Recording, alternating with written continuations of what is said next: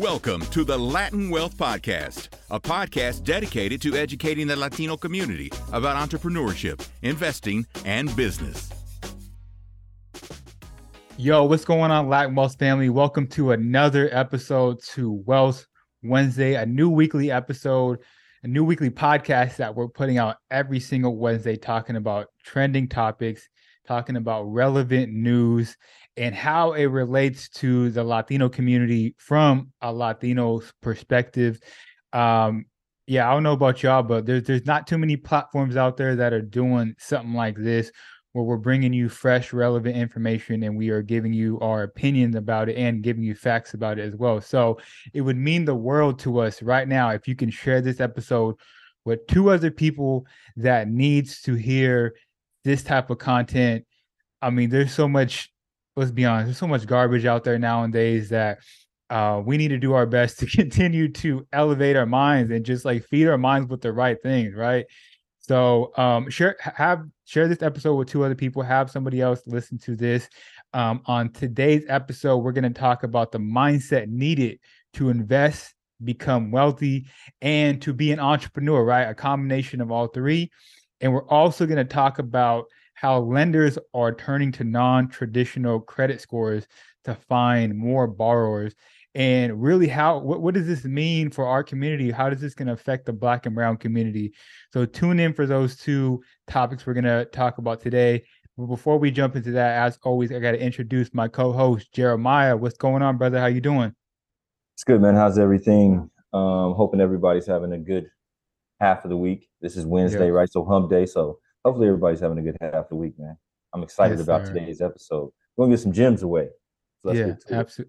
Absolutely. Real quick, man, I'm gonna catch you off guard with this question right here, because usually before the conversation we discuss what we're gonna jump into today. But I'm curious, man. It was just Father's Day. How was Father's Day for you, man? Father's Day was good. It was relaxing. They were telling me how obviously with each child is different. So this is my second child. Completely different. Wanted to make sure that I put in the effort to be present. Above everything, right? And so what I did was I just basically put the phone down. I noticed. Right? Focused there with my wife, focused there with my daughter, and just, gave the time and the energy to them basically the whole day. And it was a great day, being present. No, I love that, man. I noticed because, I didn't see you too active on social, I didn't, not too much interaction. So I knew that you were locked in. So love that, bro. Maybe next year I might be celebrating with you. I don't know. Hey, wait, I've been waiting to welcome you to the Daddy Club, man. And, Uncle Jeremiah is gonna be giving some real good gifts to the baby. So 100%. I love it. So with that being said, we're gonna jump into today's first topic, and we want to talk about the mindset that's needed to start investing, build wealth, and really become an entrepreneur. So we've been talking about a lot of different things, a lot of different news on here, and whether it's related to Apple, AI, and just a lot of different opportunities. And Jeremiah and I were talking, and all these opportunities are great. There's going to be opportunities that pop up every single day, but in our opinion, if you don't have the right mindset to even start investing or build wealth or whatever it is that you want to do to take yourself to the next level, it's probably not going to happen. Those opportunities are just going to probably pass you up. Let's just keep it honest, right? And I think the first thing that I realized from, man, I think I probably interviewed close to 100 people. I have to go back and count. And a lot of these people are, have found success in their industry, whether it's stock, crypto. Just spent a lot of my time also just studying great people in other industries, such as basketball or, whatever the case is, right? Just looking at great people and seeing what separates them from us, what separates the people that are doing it at a high level from the people that want to get there. And for me, the biggest thing that separates the average person that wants to get to the next level from the great is that belief that they have in themselves, their belief system, right? If you look at the immediate example I think of is like Kobe Bryant. Like when he came into the league, he got drafted by Charlotte, but you can tell Kobe didn't want to go to no Charlotte. He wanted to go where there was a culture of champions, where there was a history of people winning champions, winning MVPs. So where he really wanted to go was LA, right? So, I mean, there's some stories and speculation that he kind of like wiggled his way around there, and he built a relationship with Jerry West, who was the GM of the Lakers at the time. But man, he knew what success looked like, and he believed that he was a part of that. Like there's stories of him like walking in the gym, like first day, like the dude was the man, right? Like he ran the show. And I say all that to say is he believed in himself. He believed he deserved to be great. And the other thing I'll say is like, just to bring it back down to earth with me specifically, I remember, you know, towards the end of 2020, 2021, I went to a couple different business conferences, you know, seen some great speakers on stage. And I'm telling you, bro, like I'm sitting there in the audience and I'm hearing their story and I'm hearing like them talk about their business and whatnot. I'm like, the only thing that separates them from me is the belief system that they have in themselves. That's literally it. I don't know about everybody else around me, but what they're doing, I can do it, possibly at a higher level. The biggest difference is they just simply believe that they deserve to be on that stage. So for me, that's the biggest, that's like the foundation, in my opinion. Obviously, there's a couple different things that separate great people from average. But for me, like that core value is, man, you got to believe in yourself. If you don't believe you can obtain what you want, it's not going to happen. Oh, all the way. And I think that I would say that belief is probably right up there, right up there for me. And I know you and your love for Kobe. You know, obviously he's gonna do with Kobe. I'm an MJ guy. I'm an older guy, so yeah. My guy's MJ. Kobe cool, but you know, no disrespect. God rest him. But I'm seeing what for me, it's strategic execution, right? So you can believe, and that's the first step, right? And you believe. And then, you know, you're on your way to manifesting it, right? So you're believing, you have that faith, you know that you're going to do it, you know that you can do it. You still got to execute.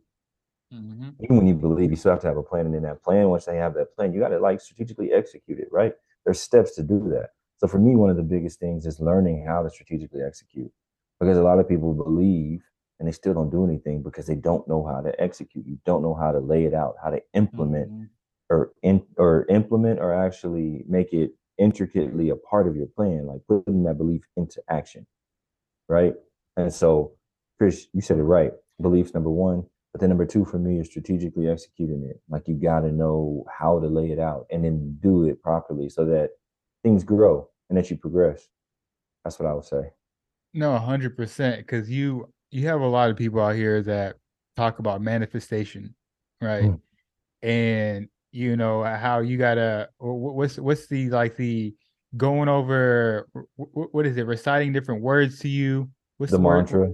The mantras, right? Like going over different mantras every day and like just trying to like manifest things in your brain, in which that's a phenomenal start, but you got to take those steps, right? You got to walk. Not to get biblical on you guys, but it says faith without work is dead. It's dead. Right? You can just sit there and believe in God and like, God, I'm a great person. Bless me with $1 million. He's going to be like, okay, I'm going to bless you, but you got to take a couple steps to get there. You want to walk. Yeah, man. Yeah. I love that. So but the belief system you have in yourself, a plan and execution. Mm-hmm. And I don't know if this is necessarily step number three, but something else I wanted to hit on is, what is it, man? In our community, people almost feel like money's evil, right? Making money's evil. And it's almost like, yo, it's okay if you want to make money. Let's just get that out the way. And 100%. I don't know about you, Jeremiah, but growing up, people around me, it just seems like money was the evil thing. It's almost like we're programmed to believe growing up that wealthy people were evil. Now, don't get me wrong. There's definitely some evil, wealthy people out there, but there's probably just as many, you know, great people out there that are making money and are wealthy as well. And, you know, for whatever reason, growing up, it's just, we've been programmed to think and hate wealthy people and that making money is evil. What do you think that is? Where do you think that comes from?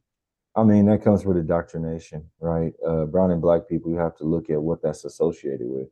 It's associated with, if you come from a subsidiary or, you know, a slave, right, mentality, or you were just taught that you're less than, right? What you see money as is being the owner or being the master of a plantation, right? And so that's your thought process. And that's, not to get super deep, but like DNA wise, that stuff gets engraved through generations. And in your mind, instantly, innately, you think of money, and that's the thought process of money. And then when someone from your community makes money and then elevates them way out, what do? We have crab in the barrel, right? We're crab in the bucket mentality. We want to pull them back down with us. We want everyone to be at the exact same level and no one actually elevating, you know? So you see money as as something evil because of, usually with us, it's tied to deep roots elsewhere, previous and ancestors and thought process of that. And so we just have to change. It's like you said, it's a mentality thing. You have to change your thought process. There's nothing wrong with money, right? And just because a person makes $1 billion doesn't mean they're evil. I'm not saying they're good, but that doesn't, like, we automatically say, oh, yeah, worshiping the devil or whatever, some craziness, right? And we're like, bro, they just worked hard, you know, and no one else does that, but kind of like our culture. So it's something that we got to work on. That's important. Yeah, 100%. And in the recent interview, shameless plug, that I did with Linda Garcia, I think it was like maybe a couple episodes ago, but she said something pretty profound and that stuck with me. She said the word wealthy belongs to us as well. We have to believe that. And when we think of the word wealthy, like you just said, we probably think of some old rich white guy. Of course we do. Doing some evil stuff. But what is that tied to? That's what I'm saying. It's like it's mental. Yeah. So, I mean, like just doing small things like that, replacing, you know, those lies and those negative core beliefs with like, yo, that word wealthy belongs to us as well. It's, we deserve to have that word. We deserve to be financially free as well. We deserve to be financially independent as well. We can do that as well. So I'm curious with you, you know, working with different clients and whatnot, are these some things that you need to help your clients overcome? Are these topics you speak on, or when people come to you, are they already to start investing? Are they already open-minded? It varies, right? So we have educational webinars and seminars that we do that start people from ground zero. And that's people that have that mentality or that thought process of, you know, like, I'm not ready to invest, or I'm just now getting to the point to where, you know, what is investing? Right. And so we have to teach them, hey, making money isn't evil. Right. You have to know that doing these certain type of these practices, the strategies and things that you should know, these are things that you should know. Like it's okay to be wealthy. It's okay to make money. A lot of people have survivor's remorse, right? They don't want to leave people behind, but that's why you present the opportunity and let people do it. And then we also present to clients that are very affluent. Right. And it's crazy that, I'll tell you something that's really crazy. The easiest clients to work with are the people that already have money. And not from my point of view. It's their mentality, right? They understand certain things. So when you lay a plan out and say, hey, so this is your financial plan, it's easier for them. They're just like, they're like, oh, it's because they got money. No, it's because their belief system is different. Because proportionately, they're probably putting out just as much money proportionately as you, but the difference is that they know they can make it back because they have a system to make money. So it's not a problem to them. They're right. They've created wealth. And so they know that they can make it again. 100%. That's funny that you brought that up, because with me being in marketing, you know, I've been at different points in my career where I had my own marketing services that I would offer to businesses. Same thing you just said, bro, like the easiest clients were the people that paid the most. And it sounds so backwards, right?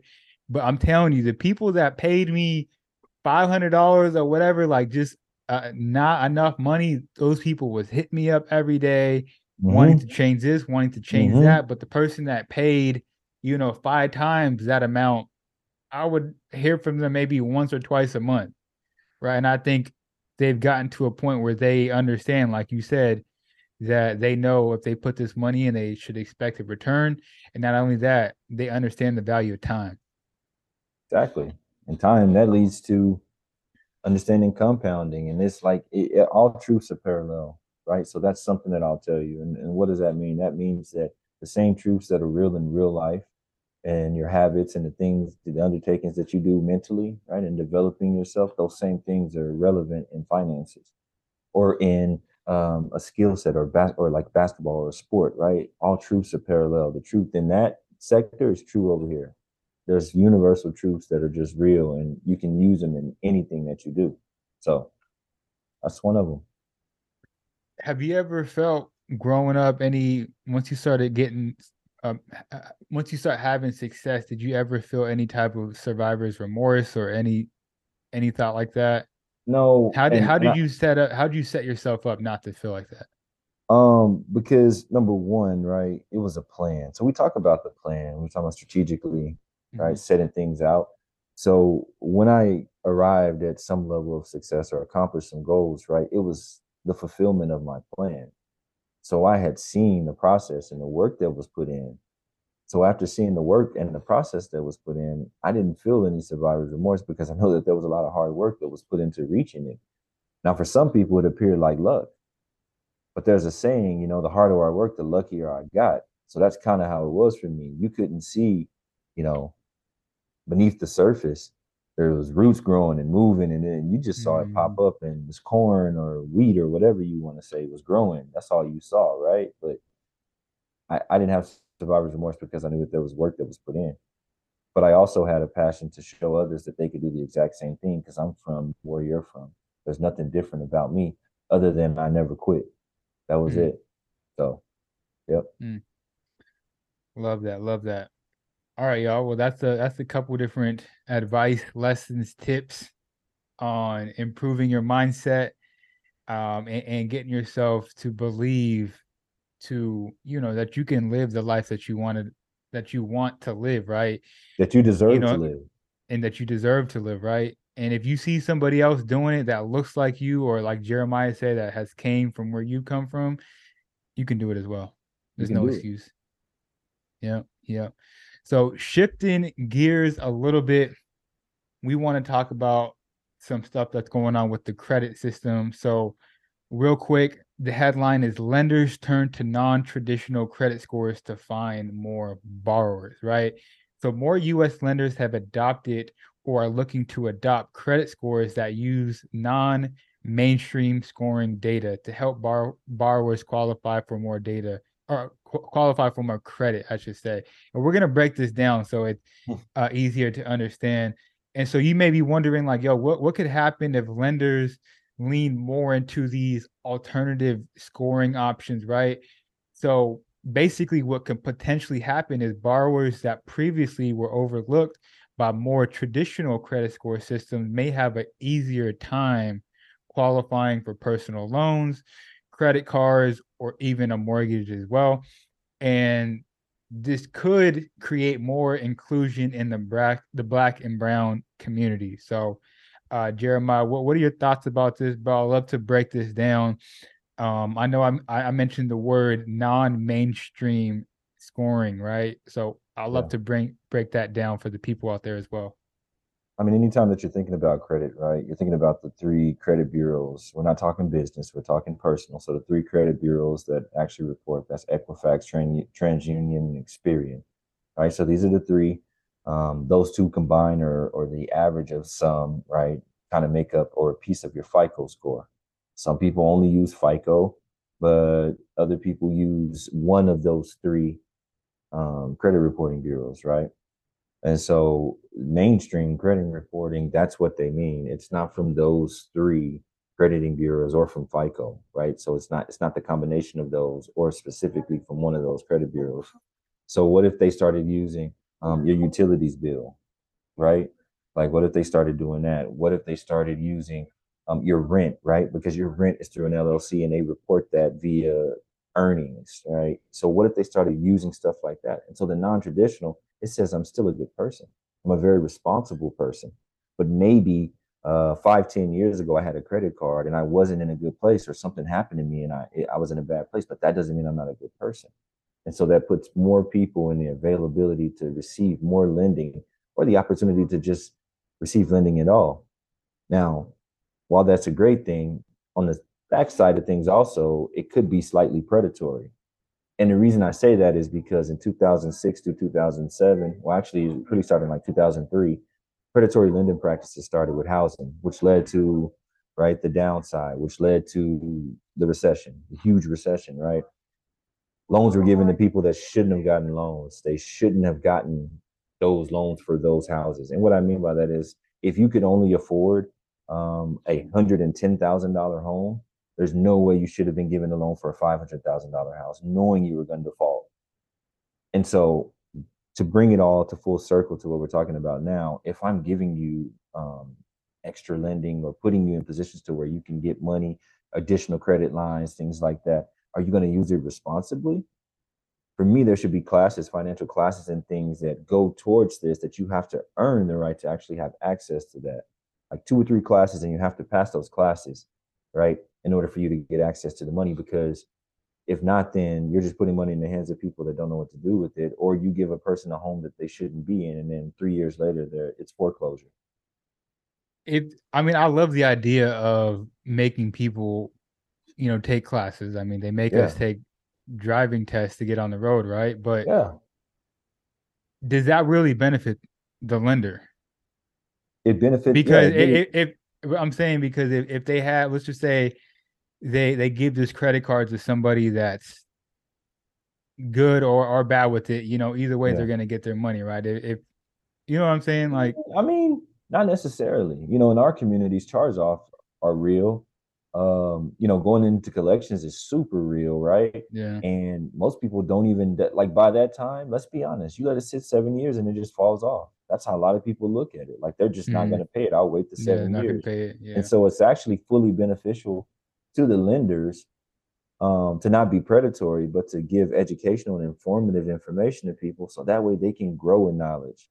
So when you get access to the money, they're going to pay back because they understand what it does to their credit, and they understand, when I can't leverage that credit line, that puts me in a bad place when it comes to my my home buying, my future car, right?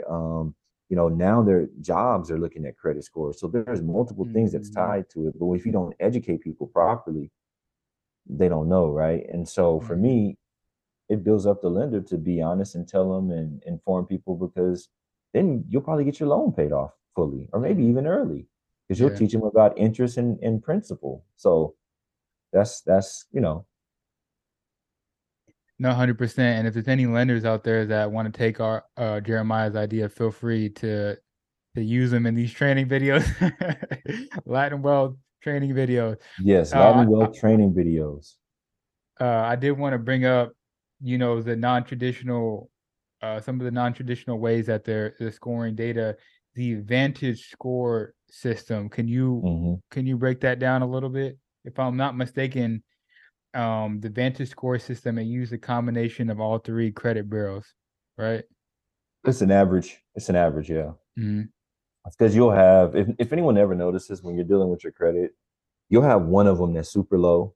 You'll have a middle one that's kind of in between them, and you'll have one that's a little bit higher, 20, 30 points higher than the others. And so the Advantage is taking the 3 of those, averaging them together, right?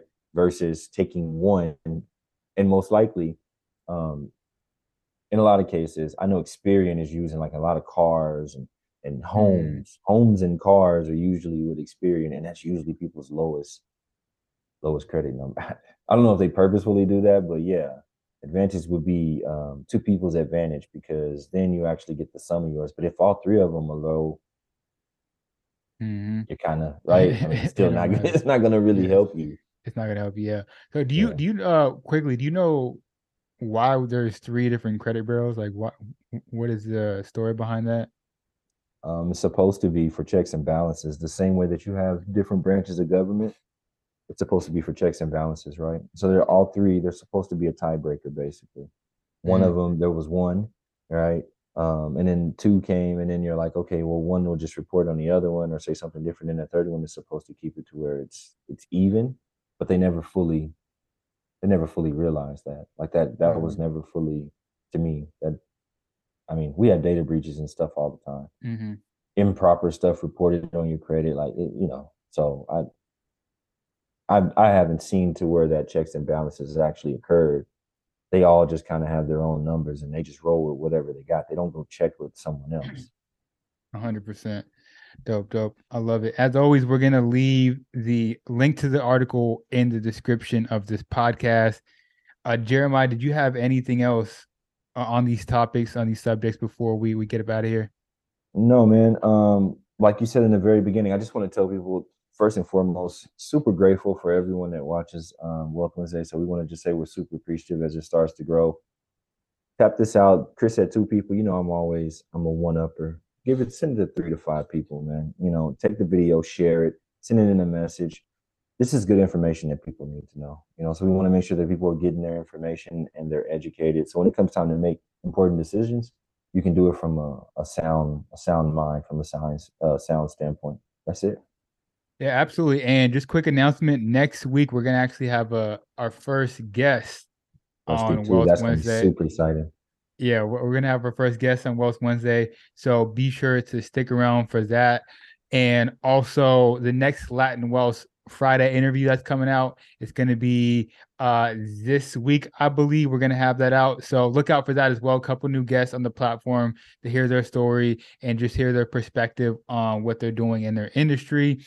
And I think that's all we have for today. Thank you for tuning in today. And as always, share this episode with a couple different people. And it's the Latin Wealth family. We'll catch you guys next week. Peace.